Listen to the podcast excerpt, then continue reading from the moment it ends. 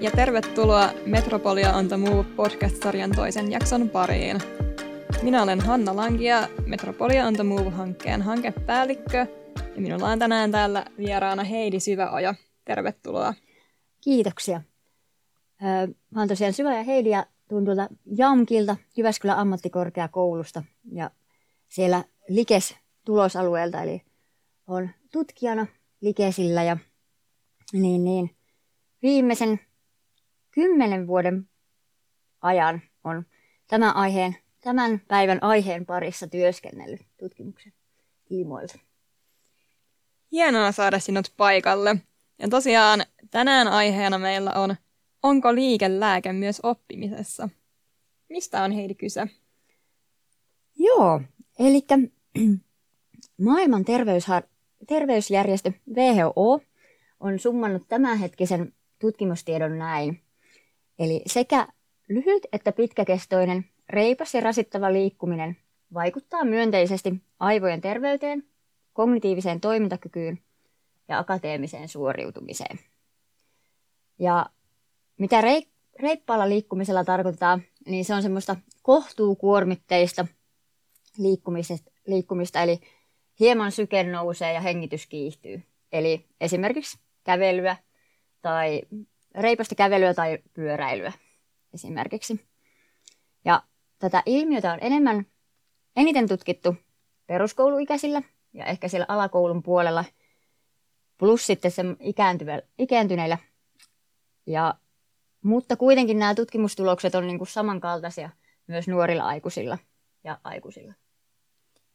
Joo, Eli tosiaan liikkumisen hyötyjä oppimiselle voidaan siis tarkastella kolmesta eri näkökulmasta, eli akateemisen suoriutumisen, kognitiivisen toiminnan ja aivojen terveyden näkökulmasta. Kyllä. Mitä tarkalleen ottaen tiedetään liikkumisen vaikutuksista akateemiseen suoriutumiseen?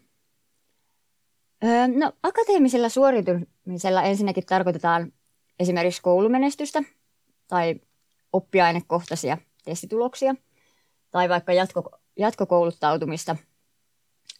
Eli jos ajatellaan nuoria aikuisia ja, tai nuoria ylipäätään, niin säännöllisen liikkumisen on havaittu olevan yhteydessä parempaan opintomenestykseen, koulutustasoon ja työuriin. Ja tässä on yksi esimerkki Jaana Karin väitöskirjasta, missä havaittiin, että liikunnallisesti aktiivisilla lapsilla ja nuorilla oli aikuisena korkeammat ansiotulot ja parempi työmarkkinoille kiinnittyminen. Eli heillä oli keskimäärin vähemmän työttömyyskuukausia ja enemmän työllisyyskuukausia vuodessa kuin lapsilla vähemmän liikku- liikkuneilla. Aivan, eli siis liikkumisella on merkittäviä vaikutuksia akateemiselle suoriutumiselle ja sehän on tietysti tavoite, että ammattikorkeakoulusta sitten valmistuu työkykyisiä tulevaisuuden ammattilaisia – mutta entä mitä sitten tiedetään liikkumisen vaikutuksista kognitiiviseen toimintaan? No joo, kognitiivisella toiminnalla tarkoitetaan tiedon vastaanottamiseen, tallentamiseen ja muokkaamiseen, muokkaamiseen liittyviä toimintoja. Ja näitä on esimerkiksi tarkkaavaisuus, toiminnanohjaus, muisti, ajattelu. Ja no mitä tarkkaava, tarkkaavaisuudella tarkoitetaan, niin se on kykyä poimia aistitiedon runsaudesta sen hetkisen, kan, sen hetkisen toiminnan kannalta tär, niin kuin, tärkeä ja oleellisin tieto. Ja tämähän on erittäin tärkeää uuden oppimisessa. Esimerkiksi siinä, että pystyy luennolla kiinnittämään huomiota siihen, nimenomaan siihen niin opetettavaan asiaan. Ja keskittymisellä sitten taas tarkoitetaan tarkkaavuuden uudelleen ohjaamista siihen meneillä olevaan toimintaan jonkun häiriön jälkeen. Ja näitä häiriöitä voi olla vaikka jotain sisäisiä häiriöitä, että tulee joku muu ajatus tai mieleen, tai sitten ihan ulkoisia, että joku vaikka keskeyttää sen luentotilanteen jotenkin. Niin tavallaan se, että sen jälkeen pystyy uudelleen ohjaamaan sen tarkkaavaisuutensa siihen meneillä oleva asia. Ja sitten toiminnanohjaus, minkä tuossa myös mainitsin, niin se kuvaa tiedonkäsittelyn koordinointia ja kontrollointia. Eli se toiminnan ohjaus niin ohjaa ja säätelee muun muassa tätä tarkkaavaisuutta ja keskittymistä. Ja miksi mä nostin nämä tähän esimerkkeinä, niin liikkumisen on erityisesti havaittu vaikuttavan myönteisesti just näihin, eli tarkkaavaisuuteen, keskittymiseen ja toiminnanohjaukseen. Jos vielä mennään niin kuin tarkemmin näihin liikkumisen vaikutuksiin, niin liikkumisella on tosiaan pitkän aikavälin vaikutuksia, mutta myös välittömiä, tavallaan semmoisia yhden liikuntakerran aikaansaamia vaikutuksia. Eli niin, niin jos esimerkkinä näistä liikkumisen pitkän aikavälin vaikutuksista, niin on havaittu, että liikkuminen, liikkumisen kumuloituminen tai kertyminen lapsena ja nuorena aikuisena, niin se ennustaa parempaa kognitiivista toimintaa aikuisuudessa. Ja toisaalta on havaittu myös, että sellainen säännöllinen liikkuminen keskiässä ennustaa parempaa kognitiivista toimintakykyä myöhemmällä iällä. Eli ei ole myöhäistä vaikka, että olet tuota, niin kuin lapsena ja nuorena niin paljon liikkunut, mutta sitten jos niin kuin aloittaa, aloittaa silloin aikuisuudessa, niin sitä kyllä kantaa hedelmää sitten sinne myöhemmälle iälle. Ja sitten tässä näistä liikkumisen välittömistä vaikutuksista voidaan esimerkkinä kertoa vaikka tämmöinen, että puolen tunnin reippaan kävelyn ja esimerkiksi 20 minuutin juoksun on havaittu parantavan tätä toiminnan ohjausta saman mittaiseen istumiseen verrattuna. Eli nämä tutkimustulokset taas niin kuin puoltaa esimerkiksi koulu- ja työmatkaliikkumista, että tämmöinen aktiivinen kulkutapa aamuisin virittää sitä kognitiivista toimintaa päivän tehtäviin. Ja toisaalta taas sitten, jos ajatellaan, että kun, kun töistä tai sieltä opiskeluista lähtee pois, niin toisaalta pystyy taas sitten irrottautumaan niin kuin eri tavalla ja siirtymään, siirtymään siihen vapaa-aikaan. Voi olla helpompaa. No, sitten myös tämmöisellä niin kuin lyhyemmällä liikkumisella, eli tuossa puhuttiin äsken 30 minuutin, 20 minuutin reippaasta liikkumisesta, niin myös tämmöisellä lyhyemmällä liikkumisella on havaittu hyötyjä. Eli esimerkiksi eräässä tutkimuksessa yliopisto-opiskelijoiden, niin kuin, tai nämä yliopisto-opiskelijat op, osallistu tavanomaiselle luennolle ja sitten luennolle, luennolle, jossa oli kahden tunnin aikana kolme viiden minuutin, 5-10 minuutin tämmöistä taukoliikuntajaksoa. Ja havaittiin, että nämä niin, niin, aktiiviset tauot lisäsi opiskelijoiden vireystilaa, keskittymistä ja viihtyvyyttä. Ja tämän kaltaiset tutkimustulokset taas puhuvat semmoisen taukoliikkumisen puolesta. Joo, tämähän on oikein mielenkiintoista. Eli tutkimus siis osoittaa, että liikkuminen parantaa siis oppimistuloksia. Ja mä oon huomannut myös omassa työssä sen, että kun vaikka pyöräilee töihin tai pitää semmoisia pieniä taukoja ja vähän venyttelee ja pyörittelee hartioita ja muita, niin jaksaa kyllä keskittyä paljon paremmin niihin omiin työtehtäviin. Kyllä, ja sitten just jos ajatellaan, on myös tutkimustuloksia ihan näistä tämmöisistä, niin kuin, miten se kognitiivinen toiminta vaikka liik- ihan liikkumisen aikana, niin, niin se merkitys, tai, miten se muuttuu, se kognitiivinen toiminta sen liikkumisen aikana, niin on havaittu, että niin kuin, iästä riippumatta sekä matalatehoinen että reippaan, se, semmoinen matalatehoinen että reippaas pyöräily niin sen aikana tehty tämmöinen toiminnanohjaustesti tai sen testituloksen parani niin kuin istumisen, istumisen aikaiseen toiminnanohjauksen verrattuna. Eli taas tämä voisi niin kuin kuvata, että, tai puhua näiden tämmöisen kävelykokousten tai esimerkiksi spinning-luentojen, mitä vaikka tuolla niin, niin aivotutkija Minna Huotilainen on tuolla Helsingin yliopistossa pitänyt välillä spinning-luentoja, niin näiden tämmöisten puolesta esimerkiksi. Ja sitten ihan on alustavia tutkimustuloksia myös siitä, että ihan vaan tämmöinen niin asennon vaihtaminenkin niin kuin voi parantaa sitä kognitiivista toimintaa, eli niin kuin ihan seisomapöydät, kun noustaan vaikka niin kuin työskentelee seisalleen, niin, niin sekin saattaa tosiaan parantaa kognitiivista toimintaa, eikä ainakaan heikennä sitä. No niin, eli nämä tulokset siitä puhuu sen puolesta, että esimerkiksi näissä opetustilanteissa niin se, että pienryhmäkeskustelut vaikka ohjattaisiin kävelemään, käymään seisten tai kävellen tai ohjattaisiin opiskelijoita vielä nousemaan seisomaan sen luennon aikana, niin siitä ei ainakaan haittaa sitten ole. Niinpä, just näin. Joo. liikkuminen näyttäisi edistävän erityisesti toiminnan ohjausta. Voisiko vielä kertoa vähän lisää, että miten tämä sitten näkyy käytännön toiminnassa? Joo.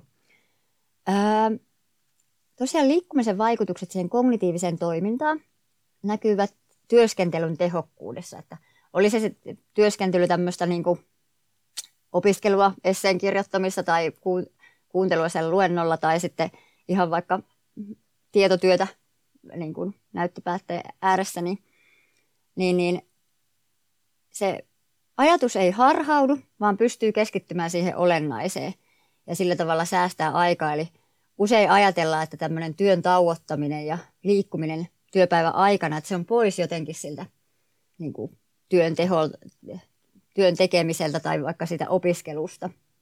Mutta itse asiassa onkin enemmän semmoinen panostus siihen työn tekemiseen. Ja, eli tosiaan niin, niin saman, saman asian hoitaminen tapahtuu niin kuin nopeampaa kuin on liikkunut verrattuna siihen, että olisi sitten istunut paikallaan sen sama, ilman, ilman taukoja sen sama asia ääressä.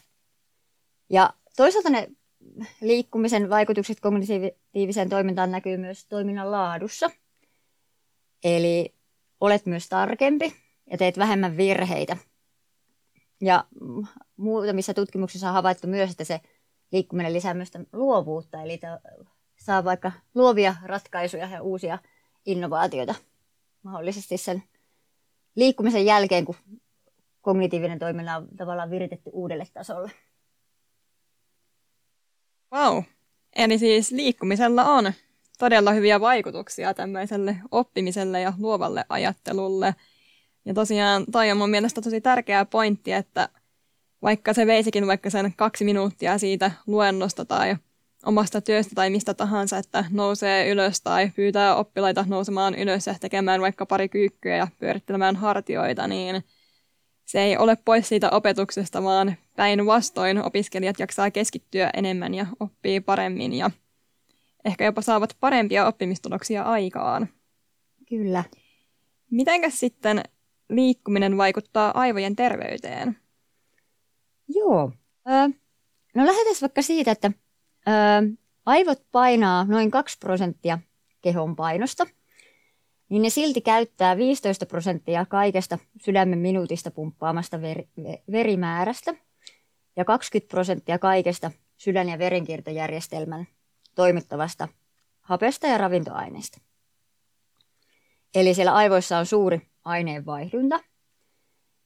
Ja lisäksi siellä aivoissa ei ole tämmöisiä suuria energiavarastoja, joten tästä suuresta aineenvaihdunnasta ja energiavarastojen puuttumisesta johtuen sitä aivoveren kiertoa täytyy ylläpitää jatkuvasti. Ja liikkumisen on havaittu vaikuttava myönteisesti tähän aivojen aineenvaihduntaan ja aivoverenkierron reserviin. Eli se lisää aivojen verenkiertoa, hapen ja ravintoaineiden saantia, välittäjäaineiden tasoa ja neurotrofiinien tuotantoa. Ja nämä välittäjäaineet siis, ne on tota, kun siellä aivoissa viestit kulkee hermosoluissa sähköisesti, mutta hermosolusta toiseen ne tarvii näitä tämmöisiä välittäjäaineita, niin sitten liikkumisen on tosiaan havaittu lisäävän näiden välittäjäaineiden tasoa ja sitten mahdollisesti sitä kautta sitä viestien kulkua siellä aivoissa. Ja neurotrofiinit on taas tämmöisiä hermosolujen toimintaa tukevia kemikaaleja. Eli yksi esimerkki on tämmöinen aivoperäinen hermokasvutekijä, minkä on niin kuin, liikkumisen ansiosta havaittu lisääntyvä sillä aivoissa. Ja no lisäksi sitten, öö, niin kuin sanoin, niin ne viestit kulkee aivoissa sähköisesti. Ja tätä hermosolujen sähköistä toimintaa voidaan mitata aivokuvantamisen avulla. Niin onkin havaittu, että liikkuminen lisää tätä hermosolujen sähköistä toimintaa – ja se näkyy myös sen kognitiivisen toiminnan parantumisena. Ja lisäksi ollaan havaittu, että liikkuminen vaikuttaa aivojen rakenteiden kehittymiseen. Eli erityisesti hyvän kestävyyskunnon on havaittu olevan yhteydestä aivojen harmaan aineen tilavuuteen ja valkean aineen ratojen ominaisuuksiin. Eli aivojen harmaa aine koostuu pääosin hermosolujen solukeskuksista ja tuojahaarakkeista, ja valkean aineen ratoja pitkin taas välittyy viestejä aivo, aivoalueiden välillä, mikä mahdollistaa se, semmoisen niin aivojen sisäisen kommunikaation. Ja tämä harmaa-aineen tilavuus sekä valkea-aineen ominaisuudet, niin ne on tärkeitä monille kognitiivisille toiminnoille, erityisesti sille toiminnanohjaukselle, missä tuossa aikaisemminkin jo puhuttiin. Okei, eli liikkumisella on siis todella monenlaisia vaikutuksia aivojen terveyteen, mutta mitä tämä sitten käytännössä tarkoittaa? Äh, liikkumisella on oikeastaan samankaltaiset vaikutukset sinne aivojen terveyteen ja toimintakykyyn kuin muunkin kropan terveyteen ja toimintakykyyn. Eli se liikkuminen ylläpitää aivojen terveyttä ja toimintakykyä. Ja nämä liikkumisen aikaansaamat muutokset siellä aivoissa vaikuttaa myönteisesti useiden kognitiivisen toiminnan osa-alueiden tai osa-alueisiin. Ja, eli oikeastaan ne, niin kuin, se liikkuminen luo optimaaliset olosuhteet oppimiselle muun muassa. Ja jos ajatellaan ihan pitkässä juoksussa, niin sitten se liikkuminen ennaltaehkäisee myös aivojen sairauksia, kuten muistisairauksia, dementia ja Alzheimerin tautia. Okei, joo. Eli aika paljon tota liikkumisella voidaan itse vaikuttaa siihen omien aivojen terveyteen ja toimintakykyyn.